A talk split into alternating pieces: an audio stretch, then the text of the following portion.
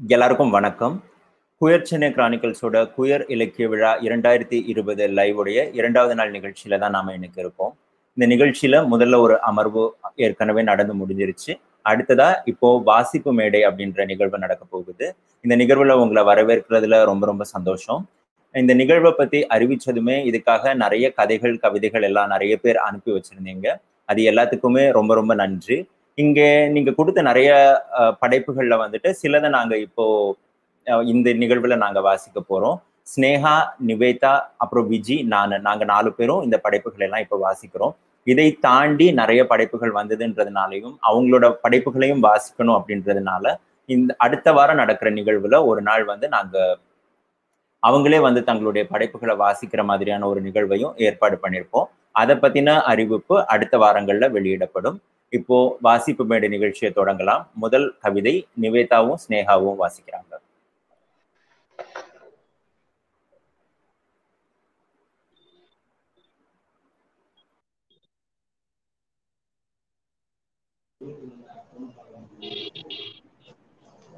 நான் தூக்க கயிறை முடிச்சிடும் போது பூனைகளின் மொழியை பேசுபவள் ஆகியிருந்தேன். இந்த வாழை பிடிக்கல.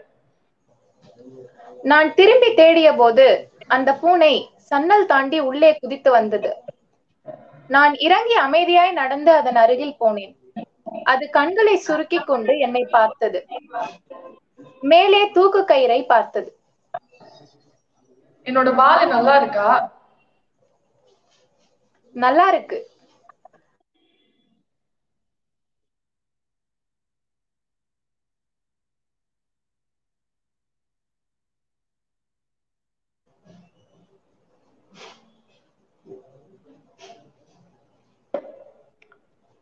எனக்கு பிடிக்கல. நீ ஏன் என் வாழை பயன்படுத்த கூடாது?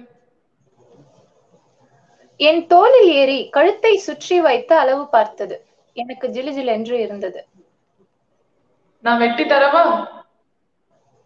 மறுப்பாய் தலையாட்டினேன். கத்தி எங்க? என் இழுப்பறையிலிருந்து எடுத்து வந்தது. நான் பிடுங்கி தூர போட்டேன். பூனை என் மடியில் ஏறி அமர்ந்து கொண்டது. கண்கள் கலங்கி அதன் மேல் இரண்டு சொட்டுகள் விழுந்தன. ஏன்? வலிக்கும். வேணாம். நான் மல்லாந்து படுத்து அழ ஆரம்பித்திருந்தேன். அது என் மீது ஏறி படுத்துக் கொண்டது. அந்த கருப்பு சட்டைக்காரன் தான் வரான். நீ ஏன் நீ வரமாற்ற மனித மொழியில் பூனை மொழியுடன் உளறி அழுதேன். நீ நினைச்சுக்கோ நான் வருவேன். தூரத்தில் கேட்டது. நான் விழித்து பார்த்தேன். தூக்கு தொங்கிக் கொண்டிருந்தது. நான் முடிச்சை அவிழ்க்கும் போது கைகளில் ஜிலு ஜில் என்று இருந்தது. எழுதியவர் பிரின்சி.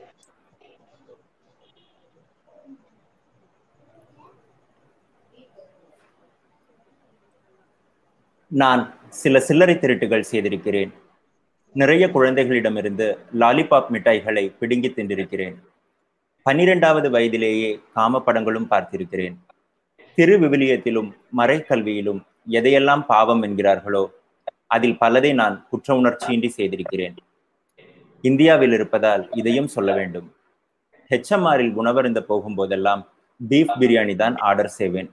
அதாவது என் பொருட்டு சில மாடுகள் கொல்லப்பட்டிருக்கலாம் என்கிறேன். இதையெல்லாம் குறித்து ஒரு கவலை மயிரும் இல்லை. சில நிமிடங்களுக்கு முன் அவசர அவசரமாக லைட்ஸ் வாங்க செல்லும் போது வண்டியை ஒரு பட்டாம்பூச்சி மீது மோதிவிட்டேன். அது உயிர் பிழைத்ததா என்று தெரியவில்லை. தயவு செய்து என்னை தூக்கிலிடுங்கள். எழுதியவர் ஸ்னேகா.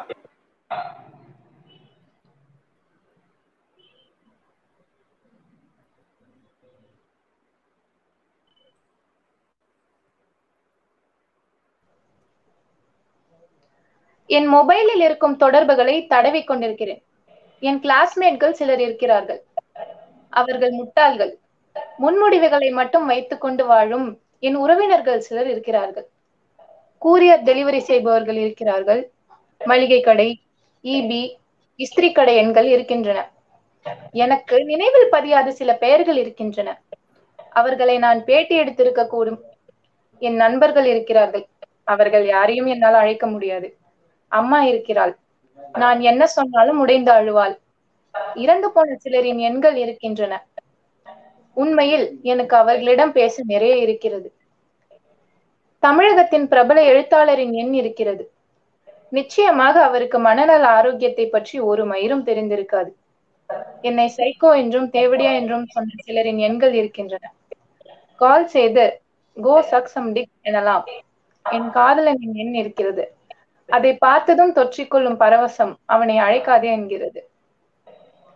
இடையில் என்னுடைய எண் இருக்கிறது. எனக்கும் ஆசைதான். கார் தும்பியை அழைத்து பேசினால் நன்றாகத்தான் இருக்கும். நான் பிறரை நேசிப்பது போலவே என்னையும் நேசித்தால் மதித்தால் நன்றாகத்தான் இருக்கும்.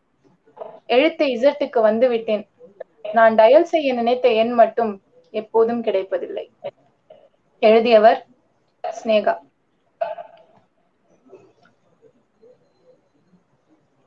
அன்புள்ள ஆஸ்கர் பிரவுன் அப்போது ஜோசப் வெளியூருக்கு செல்வதாக இருந்தது. அவன் கடுமையான மன அழுத்தத்தில் மருந்துகள் எடுத்துக் கொண்டிருந்தான். ஜோசப்புக்கு அவனை தனியாக விட்டு செல்ல மனமில்லை. ஆனாலும் போக வேண்டி இருந்தது. தனிமையில் என்ன செய்வது என்று யோசித்துக் கொண்டிரு கொண்டிருக்கும் போதுதான் நீ வந்தாய். ஒரு குட்டி தொட்டியில் நீளமும் வாடாமல்லி நிறமுமாக இருந்த உன் இருப்பு அவனுக்கு எவ்வளவோ நிம்மதியை கொடுத்தது. நீ அப்போது ஒரு குழந்தையின் சுண்டுவிரல் நீளம் இருந்தாய். நீந்தாமல் ஒரே இடத்தில் நின்று கொண்டிருக்கும் உனக்கும் கட்டிலின் ஒரு ஓரத்தில் இருபத்தி நான்கு மணி நேரமும் படுத்து கிடந்த அவனுக்கும் நிறைய தொடர்புகள் இருந்தன. அவன் உன்னிடம் பேச உன் தொட்டியிடம் வருவதற்கு சோம்பல் பட்டு உன்னை கட்டிலின் பக்கத்தில் வைத்துக் கொண்டான். அவன் சோம்பேறியான ஆளெல்லாம் இல்லை. அவன் எடுத்துக்கொண்டிருக்கும் மருந்துகள் அவனை சோம்பேறியாக்கி இருந்தது நீங்கள் இருவரும் பெரிதாக பேசிக் கொள்ளவில்லை ஆனாலும் ஏதோ ஒன்று இருந்தது உங்களுக்குள். இடையில் உனக்கும் ராஜலட்சுமிக்கும் வலிந்து திணித்த காமத்தில் ராஜலட்சுமி உன் இறக்கைகளை கடித்து துப்பிய இரவிலிருந்து அவன் உன்னை பழைய இடத்திற்கு மாற்றி விட்டான் பிறகு உன்னிடம் வரவே இல்லை அவன். நீ இப்போது அறுநூத்தி எழுபத்தி மூன்று கிலோமீட்டருக்கு அப்பால் இருக்கிறாய். அவனுக்கு தெரியும் நீந்தாமல் ஒரே இடத்தில் நின்று கொண்டிருப்பாய் அவனும் கட்டிலில் அதே இடத்தில் தான் படுத்து கிடக்கிறான். எழுதியவர் கிரீஷ்.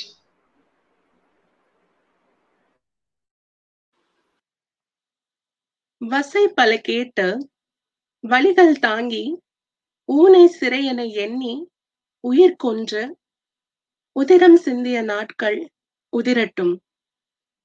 சிறைகள் உடைத்து சிறகுகள் கொண்டு வண்ணங்களாய் வானவில்லில் வலம் வருவோம். ஏன் இருக்க வேண்டும்? எவனோ சொன்ன இரு பாலினை. பால் புரட்சி செய்வோம் புதுமையினராய். எழுதியவர் தா. கோகுல் பாரதி.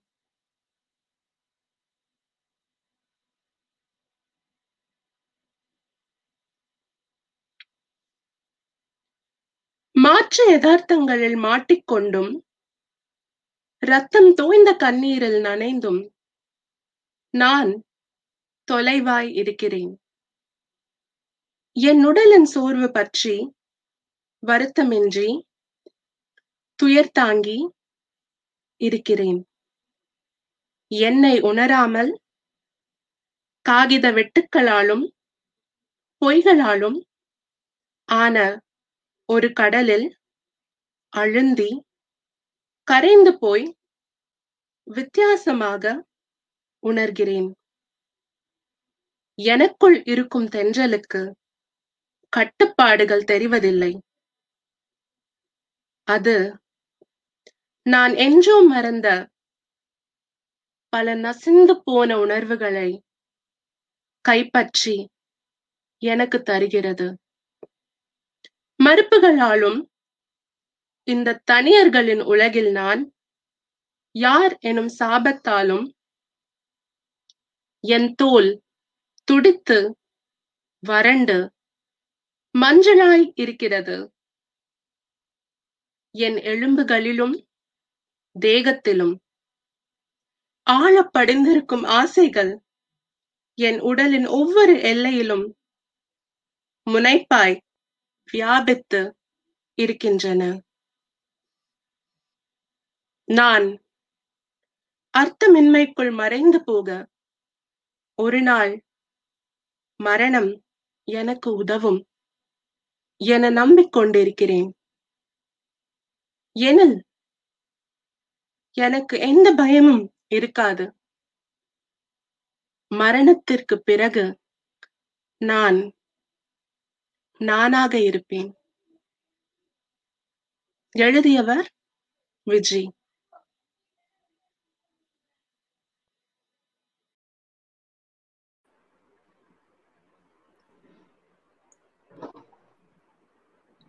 அவனது உடல் மிகவும் வேர்த்திருந்தது. புது வெள்ளை நிற சட்டையில் வேர்த்திருந்த பகுதிகள் உடலோடு ஒட்டியிருந்தது. அவனுக்கு சங்கடமாக இருந்தது.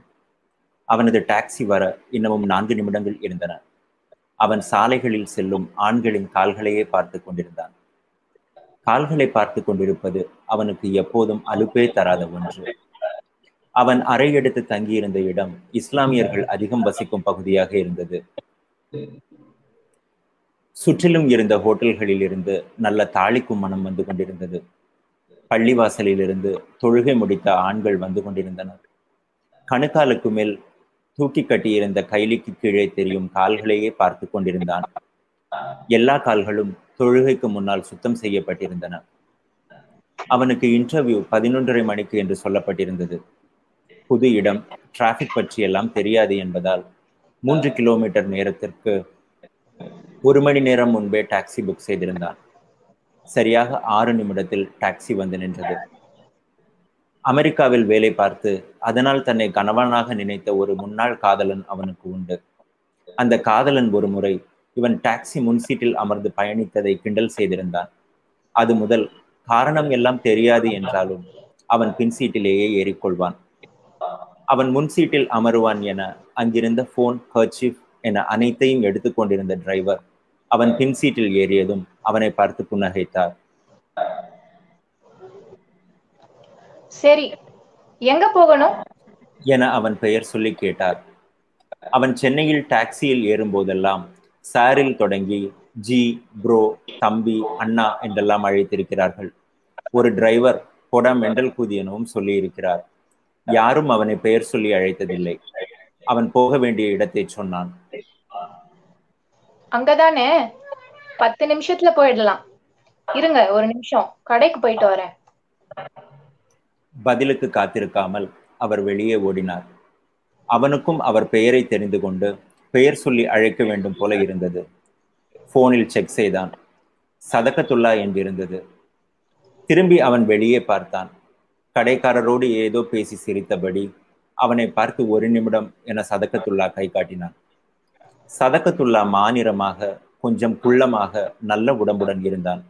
கட்டம் போட்டிருந்த சாம்பல் நிற சட்டையும் சாம்பல் கரை போட்ட வேட்டியும் கட்டியிருந்த சதக்கத்துல்லாவுக்கு அவன் வயதுதான் இருக்கக்கூடும்.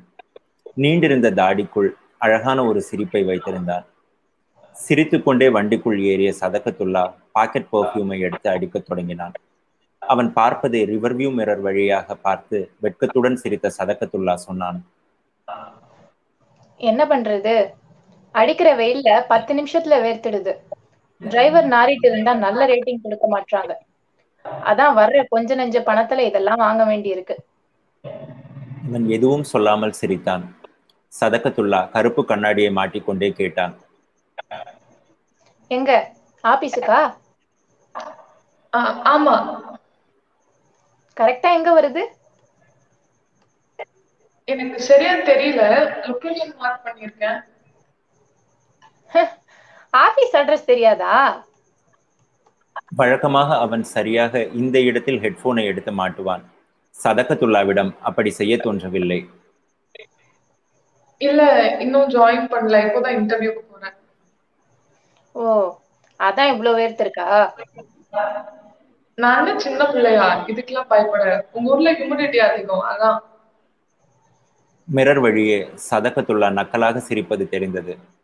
அவன் சிறிது நேரம் அமைதியாக இருந்தான்.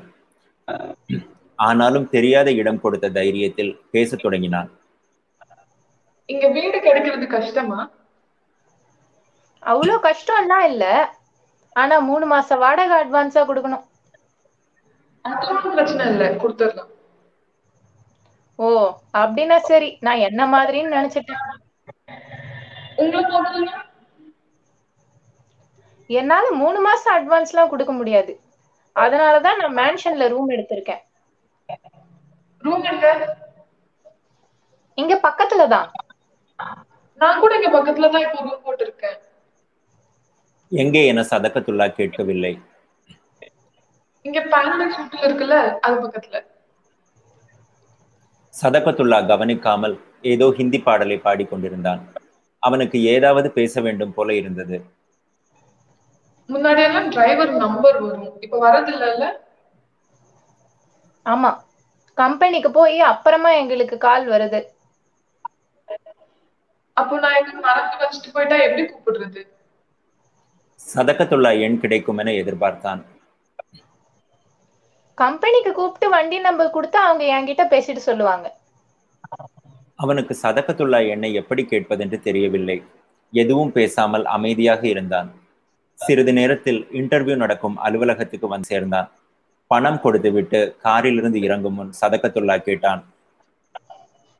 உங்களுக்கு ஒரு மாதிரி நெர்வஸா இருக்கா? இன்டர்வியூ போறது? ஆமாம்.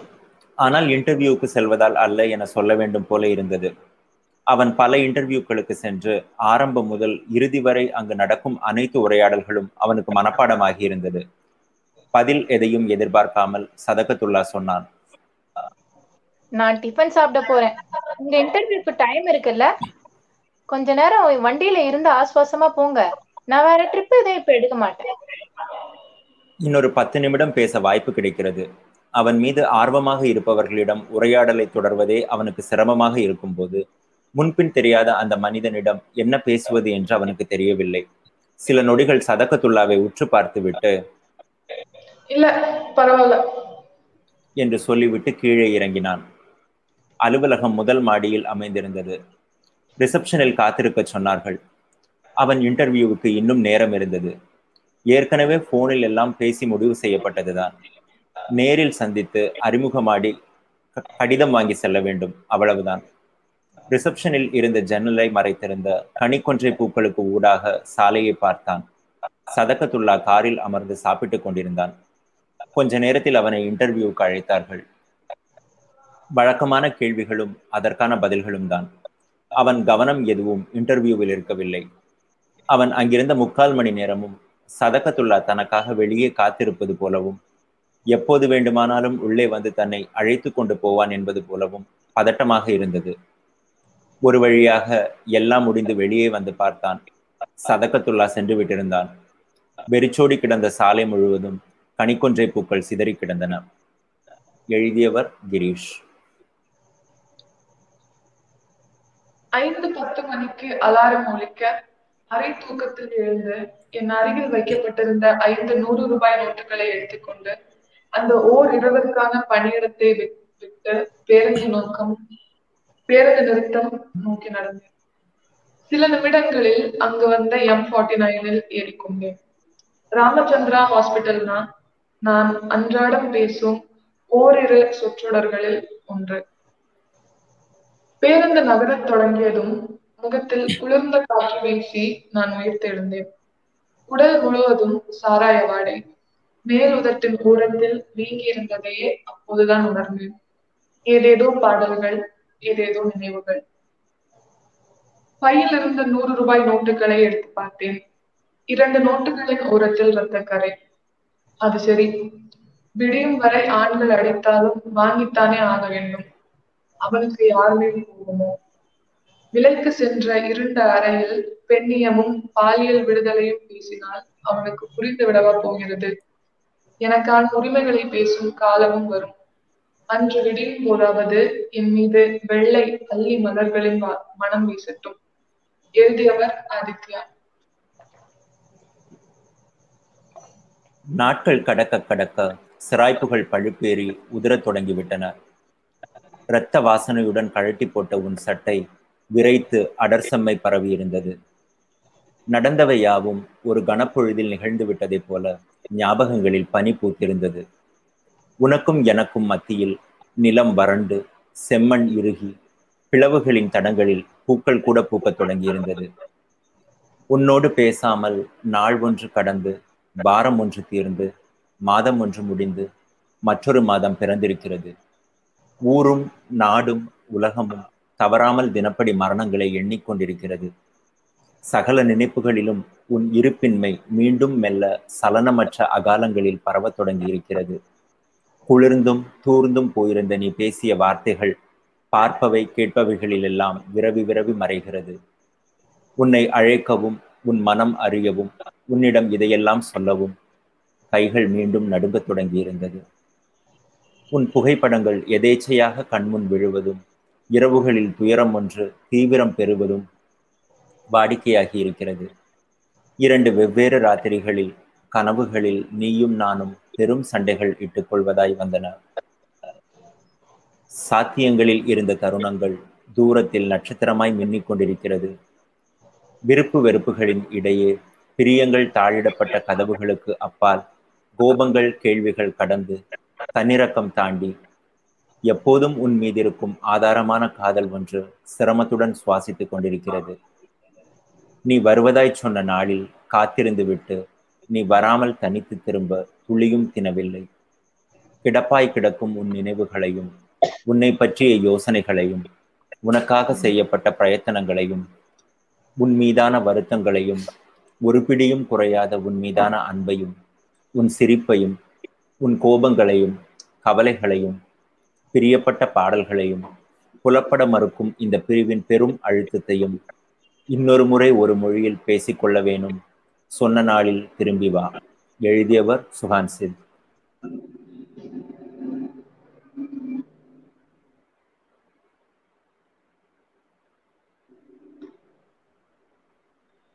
பூக்கள் பறித்தாகிவிட்டது. ஒப்பாரி வைப்பவர்கள் தொடங்கிவிட்டார்கள். மாமரத்தடியில் பூசாரியும் ஒரு குவளை கல்லையும் விழுங்கிவிட்டார் வீரக்கல் நாட்ட எல்லாம் ஆயத்தம். தச்சனின் பணிமனையிலிருந்து கல் மட்டும் வர வேண்டும். வந்துவிடும் ஒரு நாழிகை இருக்கே. பூசல் வந்தால் வீரரும் வருவார். பூசலை யாரும் காணவில்லை. கேட்டார்கள் நள்ளிரவு அது. முதல் அறிகுறியாக தூரத்தில் ஓலையிடும் ஓநாய்களின் திடீர் மௌனமே. ஏன் வம்பு? சிறுத்தையாக இருக்கும் என்று ஊர் மக்கள் பொத்திக் கொண்டும் போர்த்தி கொண்டும் அவரவர் வீட்டில் அடங்கி இருந்தார்கள். மாரியை தவிர.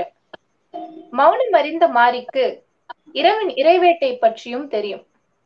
இங்கே இந்த மலைச்சரிவின் பலாமர காடுகளும் கருமிளகின் நாற்றத்தையும் நன்கு அறிந்த மாரிக்கு சிறுத்தை இயல்பாய் நெருங்காதென்றும் தெரியும். யாராக இருக்கும்? எட்டு குடிகளே சேரி என்று கூட சொல்ல இயலாது. ஊர் என்றார்கள். புல் அப்படி மண் அப்படி கொழுத்த மாடுகள் கொடுத்து வைத்த மக்கள். தொல்நகரின் வேந்தன் சாப்பாட்டு ராமன் இறைச்சிக்கு ஈடாக இணைத்து விட்டார் அங்கே மாறி நடுஜாமத்தில். ஓநாய்கள் அடங்கி சில நொடிகளே கல்லர்கள் வந்தனர். சத்தமின்றி. வால் வீச கத்தி பாய மணி அடித்தார் போல் ஊரெங்கும் இரைச்சல் சற்று பொறுத்து அமைதி. அமைதி அல்ல நிசப்தம். விடிந்ததும் தப்பாத கல்லனை அனுப்பி வைத்தார்கள் மக்கள். மாரிக்கு நாள் குறிக்க கணியனுக்கு சொல்லி அனுப்பினர். வீரக்கல் வந்தாகிவிட்டது. தச்சனும் அவன் பையனும் கல்லை துடைத்து விட்டு அமைக்க பூசாரியும் வந்தால் படையல் வைக்க.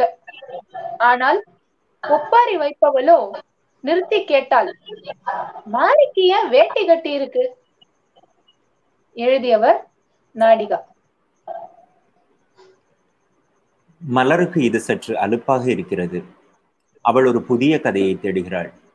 ஆனால் மறுபடியும் மறுபடியும் மீண்டும் மீண்டும் வேறு வேறு நபர்களிடமிருந்து அதே கதை சிறிய மாற்றங்கள் வெவ்வேறு சூழல்கள். ஆனால் கதை ஒன்றுதான். அவள் கனவிலும் கூட. இந்நேரம் உங்களுக்கே தெரிந்திருக்கக்கூடும். ஒரு நாள் அது முதல் நாள் இல்லை என்றாலும் அன்றுதான். அது மற்றவர்களால் கவனிக்கப்பட்டது என்பதால் ஒரு நாள் தலைவியின் ஆண்மகன் மயிலிறகுகளையும் வண்ண பாவாடைகளையும் சூடிக்கொண்டிருப்பதை அவர்கள் கண்டார்கள். அவர்கள் தலைவியின் வாரிசை மலைமேலிருந்து தள்ளிவிட்டார்கள். பாதி வழியில் சிறகுகள் முளைத்து அவள் கடலின் திசையில் பறந்து செல்வதை காண அவர்களில் ஒரு சிறு குழந்தை அன்றி யாரும் காத்திருக்கவில்லை. பின் தலைவிக்கு வயதாயிற்று. மற்ற குடிகள் அவர்கள் மேல் போர் தொடுத்தார்கள். சில தலைவிகள் மாண்டனர். பழைய தலைவி பேச்சு அருந்து போய் இவற்றை மௌன சாட்சியாக கண்டுகொண்டிருந்தாள். பின்னொரு நாள் அவள் வந்தாள். சந்தேகத்துக்குரிய ஒரு பெரிய பொம்பளையாக இருந்தாள். அவள் எவர் அனுமதியும் சேராமல் அவர்களிடத்தே குடில் அமைத்து வாழ்ந்து ஒரு போரில் பின்னின்று குருதி சிந்தி போராடி பின் முன்னடத்தி அவர்களை மீட்டெடுத்தாள். அவள்தான் தாங்கள் கொலை செய்த மகவென்று அறிந்து அவள் ஆடைகளை உரித்தெடுத்து ஆனெனச் சொல்லி மீண்டும் கொன்று எரித்தனர். வழமை போல் பஞ்சம் வந்தது. தலைவி இறந்தாள். கிழவியொருத்தி சன்னதம் கொண்டு கூற அவர்கள் மலையை விட்டிறங்கி தாங்கள் கொன்றவளை சாமியாக்கி வழிபட்டனர்.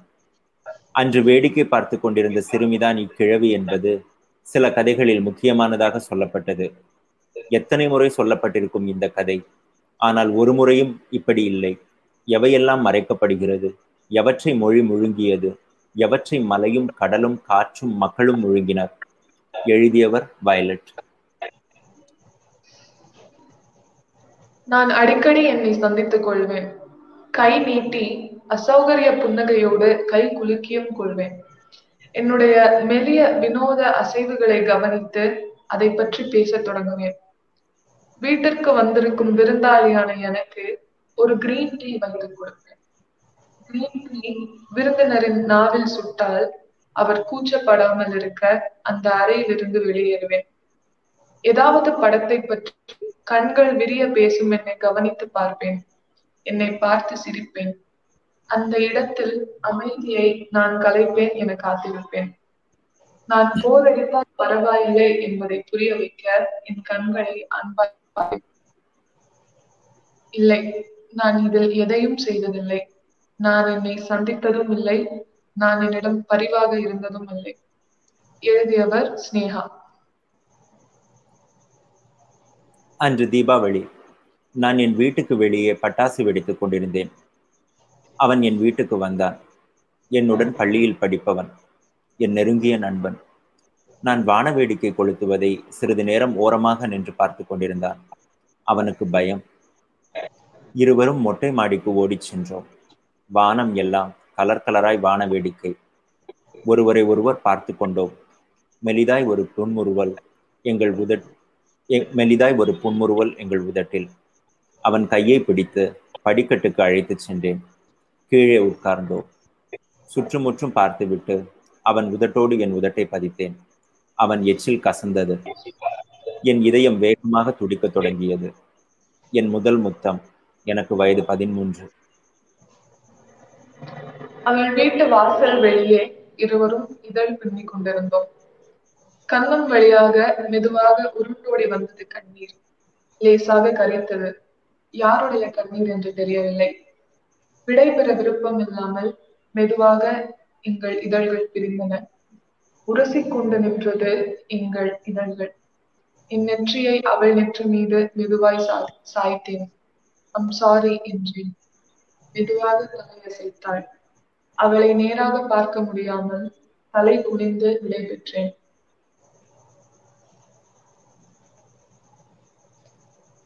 திடீரென்று அவள் எனக்கு ஞாபகம் வந்தாள். ஃபேஸ்புக்கில் அவள் பெயர் போட்டு தேடினேன். நிறைய காமன் ஃப்ரெண்ட்ஸ் சுலபமாக தேடலில் வந்தாள். ஏனோ அவளை நான் என்னுடைய ஃபேஸ்புக் நண்பர் பட்டியலில் நினைக்கவில்லை. குற்ற உணர்ச்சி. பளிச்சென்ற சிரிப்புடன் பக்கவாட்டு போஸில் ப்ரொஃபைல் பிக்சர் அவளுடைய ப்ரொஃபைலை முடிந்தவரை அலசி பார்த்தேன். பிரைவசி செட்டிங்ஸ் அவ்வளவாக அவளை பற்றி எதுவும் தெரிந்து கொள்ள முடியவில்லை. லேப்டாப்பை மூடிவிட்டு பால்கனியில் வந்து நின்றேன். அவளும் என்னுடைய ப்ரொஃபைலை தேடுவாளா என்ற கேள்வியுடன். விடுதி வராந்தாவில் அவன் நின்று கொண்டிருந்தான் இங்க என்ன பண்ற என்று அவனை கேட்டேன். ஒன்னும் இல்ல என்றான். டிசம்பர் மாத டெல்லி குளிர் இரவு நிசப்தம். எங்கள் குரல்கள் எதிரொலித்தது. அவன் அவனுடைய அறை கதவில் சாய்ந்து நின்று கொண்டிருந்தான்.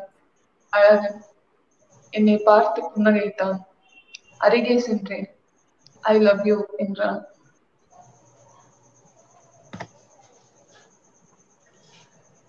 என் இதயம் படபடத்தது. வாய் நிறைய புன்னகை. இழித்தேன். குழப்பமாய் என்னை பார்த்தான். இதற்குத்தானே இத்தனை நாளை காத்து கொண்டிருந்தாய் பைத்தியமே. ஏதாவது சொல். என்றது என் மனம். ஐ லவ் யூ திரும்பச் சொன்னான் குழப்பத்துடன் செய்வதறியாமல் நின்றேன். என்ன சொல்வது என்று தெரியவில்லை. அவனை காதலிக்கிறேன் என்று சொல் லூசு என்றது என் மனம். இழித்தேன். மெதுவாக தேங்க்ஸ் என்றேன். குழம்பினான். இழித்தேன். புன்னகைத்தேன். என் அருகே மெதுவாக நகர்ந்து வந்தான்.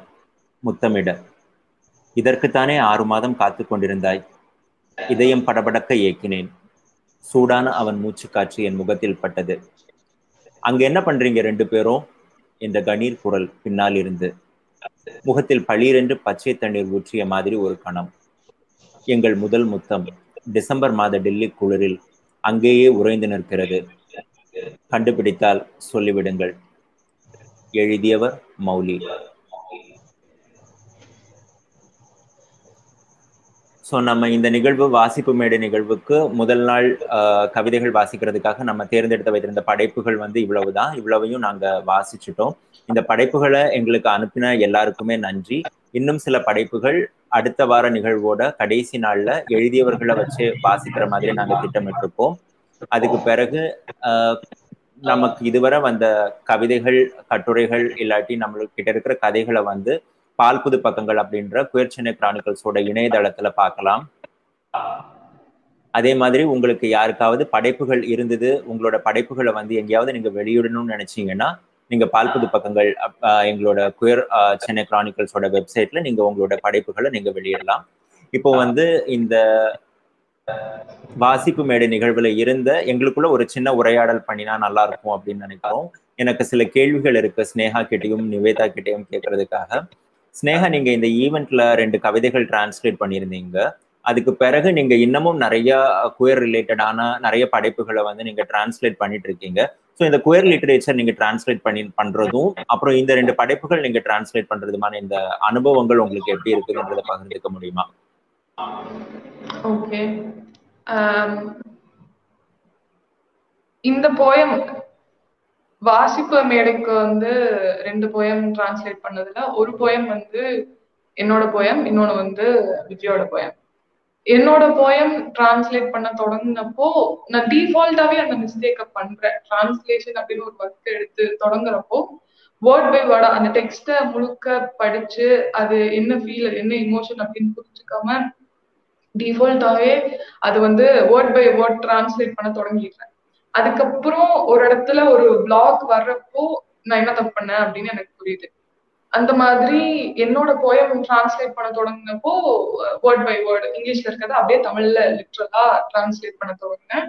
அந்த இடத்துல ஒரு பிளாக் வந்தது. இந்த விஷயத்த இப்படி டிரான்ஸ்லேட் பண்றப்போ இது மிஸ்டேக்கா இருக்கும் அப்படின்றத எனக்கு புரிஞ்சுது.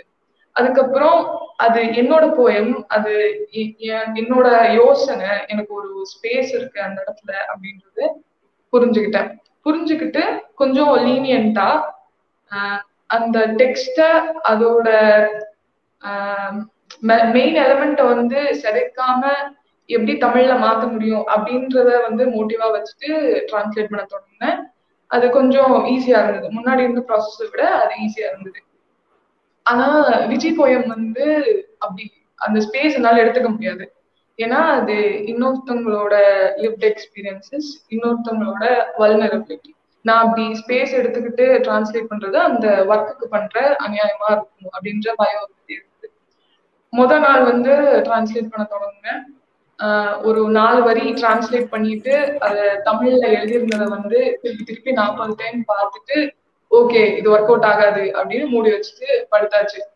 அன்னைக்கு வந்து நீங்க எனக்கு ரிமைண்டர் கொடுத்தீங்க. இது வேணும். அடுத்த நாள் அப்படின்னு.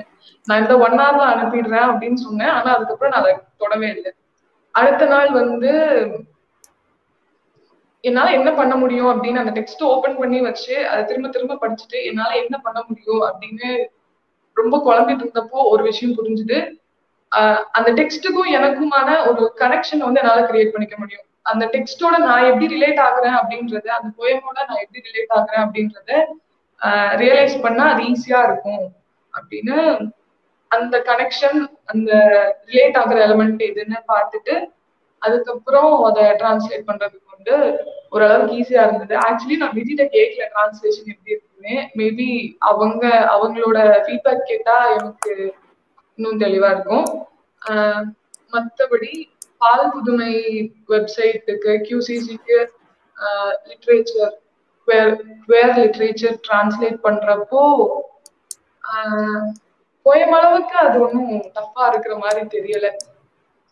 மேபி ஒக்காபுலரி வந்து நான் ஏதாவது தப்பா சொல்லிடுவேன்ற பதட்டம் இருக்கலாம். பட் அதுக்கு கைட் பண்றதுக்கு நீங்களும் மௌலியும் இருக்கிறீங்க. மத்தபடி அது ரொம்ப என்ஜாய் பண்ற விஷயமா தான் இருக்கு டிரான்ஸ்லேஷன் ஓகே இப்ப ஸ்னேகா சொல்லும்போது அவங்க வந்து ஒரு விஷயம் சொன்னாங்க. விஜயோட கவிதையை வந்து மொழிபெயர்ப்பு பண்ணும்போது அவங்களோட லிவிங் எக்ஸ்பீரியன்ஸை வந்து இன்னொருத்தர் டிரான்ஸ்லேட் பண்ணும்போது இருக்கிற சிரமங்கள் பத்தி சொன்னாங்க. நம்ம வந்து இந்த டிரான்ஸ்லேஷனோ இல்லை வந்து இந்த இலக்கியம் பத்தி பேசும்போது நம்ம வந்து தொடர்ந்து ஒரு விஷயத்தை திருப்பி திருப்பி சொல்லிக்கிட்டு இருக்கோம். லைக் யாருடைய கதைகளோ அந்த கதைகளை வந்து அவங்களே சொல்லணும். அவங்களுக்கு சொல்றதுக்கு விருப்பம் இருந்தும் அதுக்கான வழி வழிகள் எதுவும் இல்லாதப்போ அவங்களுக்கான அந்த வழிகளை நாம உருவாக்கி கொடுக்கறது தான் நம்மளோட வேலையா இருக்கணும் அப்படின்றத வந்து நிறைய இடத்துல நம்ம பேசிக்கிட்டு இருப்போம். ஃபார் எக்ஸாம்பிள் அதை தான் நம்ம இன்னொரு விதமாகவும் சொல்லிட்டு இருக்கோம். இப்போ ஏதாவது ஒரு நல்ல படைப்பு வேறு மொழியில இருந்து அந்த மொழியில மொழியில இருக்கிற படைப்பை நம்ம தமிழுக்கு மொழிபெயர்க்கணும் அப்படின்ட்டு முடிவு பண்ணும்போது அதுக்கான டிரான்ஸ்லேட்டர் தேடும் போது அந்த நபர் எழுதிய நபராலேயே இந்த மொழியில எழுத முடியுமான்ட்டு பார்க்கணும். அது முடியாத பட்சத்துல அந்த பால் புதுமையினரோட கதையை சொல்லும்போது குறைந்தபட்சம் அந்த டிரான்ஸ்லேட் பண்றவங்க பால் புதுமையினரா இருக்காங்களா? பால் புதுமையினர் சமுதாயத்துல இருக்கிற யாராலையாவது அந்த டிரான்ஸ்லேஷனை பண்ண முடியுமா அப்படின்றத பாருங்க அப்படின்றதையும் நாம நிறைய இடங்கள்ல சொல்லிக்கிட்டு இருக்கோம். ஆனா அது சரியா நடக்குதா அப்படின்ட்டு பார்த்தா தெரியல. மேபி ஆனா நம்ம அதுக்கான குரலை வந்து தொடர்ந்து சொல்லிக்கிட்டே இருக்கணும் அப்படின்றது தான் நிவேதா வந்து முதல் வருஷம் இரண்டாயிரத்தி பதினெட்டுல இந்த நிகழ்வு நடக்கும் போதே வந்து வாசிப்பு மேடையில படைப்புகளை வாசிச்சாங்க. ஸோ நீங்க பாக்குற வரைக்கும் பால் புதுமை இலக்கியம் அப்படின்றது எப்படி இருக்குது அப்படின்றத பத்தி சொல்ல முடியுங்களா நிவேதா?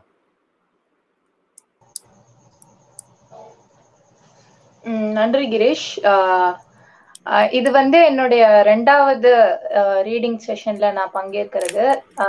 அதுக்கு நன்றி சொல்லிக்கிறேன். நான் அப்சர்வ் பண்ணதுல இருந்து ஒரு சில விஷயங்களை மட்டும் ஷேர் பண்ணிக்கலாம் அப்படின்னு நினைக்கிறேன். பொதுவா பாத்தீங்கன்னு சொன்னா இந்த print print media like print media அதுக்கப்புறம் வந்து பிசிக்கலா புக் பப்ளிஷ் பண்றது அப்படிங்கிற இடங்கள் வந்துட்டு பெரும்பாலும் அது வந்து ஒரு ஹெட்ரோ நார்மேட்டிவ் டோன்ல இருக்கிற லிட்ரேச்சரை தான் அதிகமா வந்து அவங்க பதிப்பிக்கிறாங்க கவனிச்ச வரையில.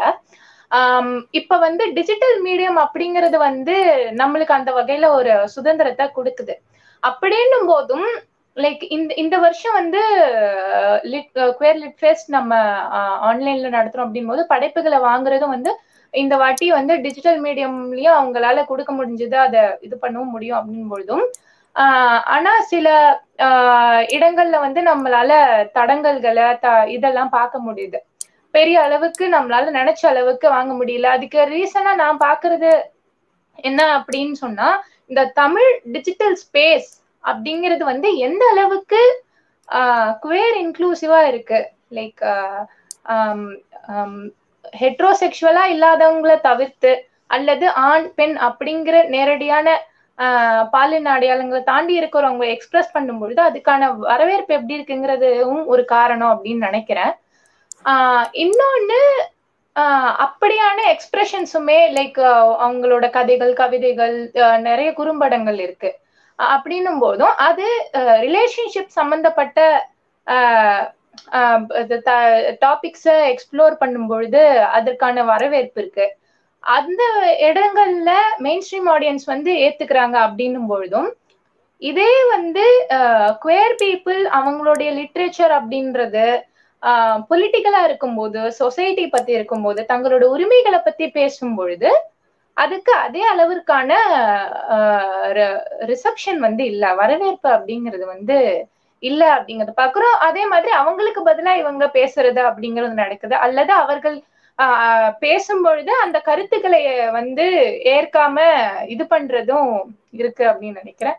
ஆஹ் இன்னும் என்ன விஷயம் என்னன்னா இங்க பொதுவாவே எல்லாரையுமே வந்து எல்லாருமே வந்து எதிர்பாலிருப்பு கொண்டவங்க தான் ஹெட்ரோசெக்சுவல் தான் அப்படிங்கிற அசம்ஷன் வந்து இருக்கு. அப்படின்னும் போது தன்னுக்கு வேற பால் ஈர்ப்பு இருந்தாலும் சரி தன்னுடைய பாலினம் இது மட்டுமா தன் நினைக்காதவங்களுமே சரி இந்த சமூகத்துக்காக அல்லது இங்க இருக்கிற ரெஸ்பான்ஸ் வந்து இப்படி இருக்கு அப்படின்ற போதுக்கும் அந்த மாதிரியான நாம்ஸுக்கு கட்டுப்பட்டுமே கூட அதுக்கான ஒரு தயக்கம் இருக்கு. தன்னுடைய இன்னொரு ஷேட்ஸ வெளிப்படுத்திக்கிறது அப்படிங்கிறது. அப்படி இருக்கும் பொழுது பொதுவா எழுதுறவங்களுமே எழுதுற எல்லாமே வந்து mainstream hetero normative literature uh, அதுக்குள்ளேயே இருந்தது அது நம்ம குவேர் லிட்ரேச்சர் அப்படின்னு வந்து பார்க்க முடியாதபடி uh, இந்த பக்கம் அதிக படைப்புகள் வருவத uh, இந்த சமூகம் இப்படி இருக்கிறதும் ஒரு காரணம் அப்படிங்கிறதும் நான் நினைக்கிறேன். நன்றி நிவேதா. நீங்க வந்து டிஜிட்டல் மீடியா பத்தி டிஜிட்டல் ஸ்பேஸ் பத்தி சொல்லியிருந்தீங்க. அதுல நான் ஒரு பாயிண்ட் மட்டும் ஆட் பண்ணிக்கணும்னு நினைக்கிறேன். என்னன்னா இப்போ சோசியல் மீடியால எழுதுறது அப்படின்றத தாண்டி நம்ம நிறைய இணைய இதழ்கள் எல்லாம் இருக்கு. அந்த நிறைய இணைய இதழ்கள்ல எழுதுறத பத்தியும் நம்ம அதுல சேர்த்துக்கலாம். என்னன்னா அந்த இணைய இதழ்கள்ல பொதுவா எல்லா பிரச்சனைகள் சம்பந்தமாவும் அவங்க எழுதுவாங்க. ஆனா அந்த எழுத்துக்கள் வந்து எப்பவுமே பால் புதுமையினர் பிரச்சனைகள் அப்படின்ற வரு வரும்போது அந்த மற்ற இதுல இருக்கிற அந்த முற்போக்கான எழுத்துக்கள் நம்ம எழுதணும் நம்மளுடைய சாலிடாரிட்டியை கொடுக்கணும் அப்படின்னு நினைக்கிற யாருமே பால் புதுமையினர் பிரச்சனைகள் அப்படின்ட்டு வரும்போது எழுதுறதுன்றது ரொம்ப ரொம்ப குறைவா இருக்கு. லைக் குறைந்தபட்சம் அந்த ஜூன் மாதம் வந்து ப்ரைட் மந்த் அப்படின்ற இடத்துலயாவது இது ரிலேட்டடான ஒரு ஆர்டிகல்ஸ் கொஞ்சம் எழுதுறதோ இல்லை அந்த மந்த்தை வந்து செலிப்ரேட் பண்றதுக்கு ஏதாவது பண்றதோ அப்படியான விஷயங்களை வந்து இணைய இதழ்கள்ன்றது பண்ணுவாங்களா அப்படின்ட்டு பார்த்தா அதுக்கான வாய்ப்புகளும் ரொம்ப ரொம்ப குறைவா இருக்கு. எழுதுற சில இடங்கள்ல கூட அவங்க வந்து எழுதுற சில ஆர்டிகிள்ஸ் கூட நான் கோ பீப்புள் ஆலேஸ் தான் எழுதுறாங்களே தவிர நமக்கு தமிழ்ல நிறைய எழுதுற ஆட்கள் இருக்காங்க. அப்படி இருந்தாலும் ஒரு ஆதரவாளர் வந்து அந்த ஆதரவாளருடைய பெர்ஸ்பெக்டிவ்ல கூட அவங்க எழுத மாட்டாங்க. லைக் அவங்க வந்து ஒரு இந்த ஹெட்ரோநாமிட்டிவிட்டியில இருக்கிறது வந்து இந்த குயப்பிப்பில் எந்த அளவுக்கு அடிமைப்படுத்தி இருக்கு அந்த மாதிரியான விஷயங்களை பத்தி அவங்க எழுத மாட்டாங்க. அவங்க வந்து இந்த பால் தன்னை ஒரு ஒரு பால் புதுமையினர் சமுதாயத்திலிருந்து ஒருத்தங்க அந்த அந்த ஆர்டிக்கிளை எழுதுனா என்ன பெர்ஸ்பெக்டிவ்ல எழுதுவாங்களோ அதே பெர்ஸ்பெக்டிவ்ல நான் குயர் பீப்புள் வந்து எழுதுறது தான் அந்த மாதிரியான இடங்கள்ல அதிகமா நான் பார்த்துருக்கேன். அதே மாதிரி நிறைய பதிப்பகங்கள் வந்து அவங்க வந்து அவங்களோட இணையத்துல அவங்களோட விசிபிலிட்டி ரொம்ப நல்லா இருக்கு. அவங்க வந்து பாட்காஸ்ட் மாதிரியான விஷயங்கள் நிறைய அடிக்கடி வந்து போட்டுக்கிட்டு இருக்காங்க. பட் எந்த இடத்துலையுமே வேற வேற நிறைய எழுத்தாளர்கள் எழுதினதை அவங்க பாட்காஸ்ட் பண்றதும் நிறைய பண்றதும் இருக்கும் போதும் இந்த குயர் லிட்ரேச்சர் இருக்கிற குயர் எழுத்துக்களை வந்து அங்க எந்த இடத்துலயுமே பார்க்க முடியல. அதே மாதிரி அது சம்பந்தமா அவங்க நிறைய அமைப்புகள் வந்து மாதம் மாதம் அமர்வுகள் எல்லாம் நடத்துறாங்க. ஆனா அந்த அமர்வுகள்ல கூட குயர் லிட்ரேச்சர் எதுவுமே இதுவரைக்கும் வாசிக்கப்படல. அதை வந்து பொதுமக்கள் கிட்ட கொண்டு சேர்க்கிற ஒரு முயற்சியை வந்து எடுக்கல அப்படின்ற ஒரு குறையும் உண்டு. அதுக்கப்புறம் நம்ம இந்த அறிவிப்பை நம்ம போட்டப்போ வாசிப்பு மேடைன்ற அறிவிப்பு அதுக்கான படைப்புகள் அனுப்ப வேண்டிய அறிவிப்பு நம்ம போட்டதும் அதுல யாரோ ஒருத்தர் வந்து பால் புது மேனர் பத்தின புத்தகங்கள் இருக்கா? அதை பத்தின விஷயங்கள் எதனா இருக்கா? எங்களுக்கு சொல்லுங்க அப்படின்ட்டு கேட்டிருந்தாங்க. நம்முடைய பால் புது பக்கங்கள் வெப்சைட்ல இதுவரை இருக்கிற பால் புதுமையினர் சம்பந்தமான புத்தகங்கள் பத்தின தகவல்கள் இருக்கு. இன்ஸ்டாகிராம் யூஸ் பண்றவங்க குயர் சென்னை கிரானிக்கல்ஸோட பேஜ்ல வந்துட்டு ஹேஷ்டாக் கியூசிசி குயர் ரீட்ஸ் போட்டீங்கன்னா இதுக்கு முன்னாடி நாங்க தேடி கண்டுபிடிச்ச பல புத்தகங்களை வந்து அதுல நாங்க போட்டிருக்கோம். அதுல நீங்க பார்க்கலாம். அப்புறம் இந்த பால் புதுமையினருக்கான புத்தகம் அப்படின்ற அந்த ஜானர் வந்து இன்னும் தமிழ்ல வந்துட்டு தமிழ் சூழல்ல பெருசா வரல அப்படின்றது தான் சொல்ல முடியும். இருக்கிற கொஞ்சம் புத்தகங்களும் ஒருத்தர் தன்னுடைய வரலாறை எழுதுறது அல்லது தன்னுடைய விஷயங்களை அவங்க பேசுறது அப்படின்ற மாதிரியான எழுத்துக்கள் தான் இதுவரைக்கும் வந்திருக்கு. ஒருவேளை அதுக்கான புத்தகங்களை பதிப்பிக்கிறதுக்கு பதிப்பகங்கள் தயாராக இல்லை யாரும் முன் வரலன்ற காரணம் தான் அதிகமாக இருக்கலாம் அல்லது ஒரு பொது இடத்துல இந்த புத்தகத்தை எப்படி கொண்டு போய் சேர்க்கிறது அப்படின்ற பிரச்சனையும் இருக்கு. என்னுடைய புத்தகம் வெளிவந்த போது அதுக்கு சிலர் சொன்ன காரணம் வந்து இந்த புத்தகத்தை வாங்கணுன்றது எனக்கு ஆசை. ஆனால் வாங்கி இதை எப்படி வீட்டில் வச்சுக்கிறதுன்ட்டு எனக்கு தெரியல அப்படின்றது ஒரு காரணமா சொன்னாங்க. ஸோ இந்த மாதிரி நிறைய விஷயங்கள் அதுல இருக்கு அப்படின்ட்டு தான் பார்க்கணும். அதுக்கப்புறம் பால் புதுமையினர் சமுதாயத்தை சார்ந்தவங்க எழுதுற புத்தகங்கள் தவிர்த்து நம்ம இதுவரை வந்து தமிழ்ல இருக்கிற எல்லா புத்தகங்களையும் நம்ம எப்படியாவது எடுத்து பிரிச்சு படிச்சோம்னா ஏதோ ஒரு இடத்துல வந்துட்டு அதுல நிறைய புத்தகங்கள்ல வந்துட்டு குயர் ஆஸ்பெக்ட்ன்றது இருக்கு. அதுக்காக நம்ம அதை வந்துட்டு குயர் புக்கா அப்படின்ட்டு சொல்ல முடியுமான்னா அப்படி சொல்ல முடியாது. பட் ஏதோ ஒரு இடத்துல ஒரு கேரக்டர் வந்து குயராவோ ஏதோ ஒன்று இருக்கு. ஆனா பெரும்பான்மையான இடங்கள்ல வந்து அதை ஒரு ஷாக் வேல்யூக்காக சினிமாக்கள்ல யூஸ் பண்ற மாதிரி தான் யூஸ் பண்றது. அண்ட் நிறைய புத்தகங்கள்ல வந்துட்டு அதுல இருக்கிற ஒரே கெட்ட கேரக்டர் வந்து ஒரு ஒரு பால் இருப்பு கொண்ட ஆணாக அல்லது ஒரு திருநராவோ இருக்கிற மாதிரியான ஒரு இதுதான் இருக்கு. அதுக்கப்புறம் இன்னொரு விஷயம் அப்படி வர்ற புத்தகங்கள்ல கூட சில புத்தகங்கள் பார்க்கும்போது அது ஒரு மாதிரி ஒரு ஒருத்தர் பார்வையில் அது ஒரு ஒரு மாதிரி தெரியற மாதிரி இருக்கு. நான் வந்து இதுக்கு ஒரு எடுத்துக்காட்டா சொல்லணும்னா நான் புத்தகத்தோட பெயரெல்லாம் சொல்ல விரும்பல. ஒரு பால் புதுமையினரை மையப்படுத்தி அவங்கள நல்லா காமிச்ச புத்தகங்கள்ல சிலதை சொல்லுங்க அப்படின்ட்டு ஒருத்தர் வந்து ஒரு ஸ்டேட்டஸ் ஏதோ போட்டிருந்தாங்க.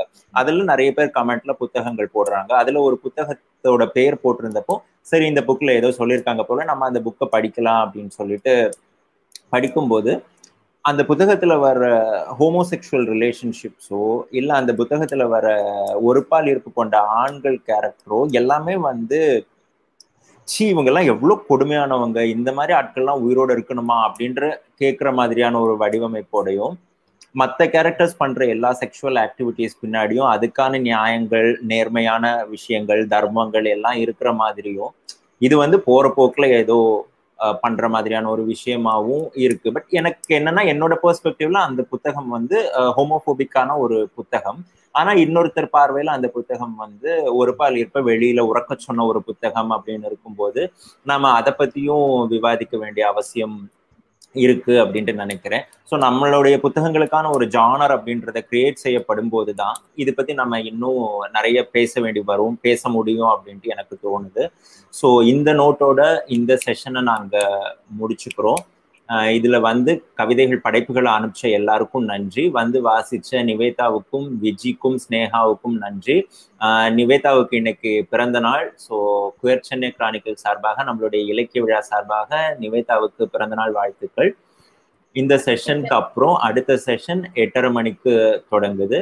பிரியதர்ஷினியும் கீர்த்தியும் சோசியல் மீடியாவை எப்படி எஃபெக்டிவா ஆக்டிவிசம்க்கு பயன்படுத்துறது அப்படின்றத பத்தி அடுத்த செஷன்ல பேச போறாங்க. எட்டரை மணிக்கு மறுபடியும் சந்திப்போம். நன்றி. நன்றி நிவேதா. நன்றி ஸ்னேகா. நன்றி.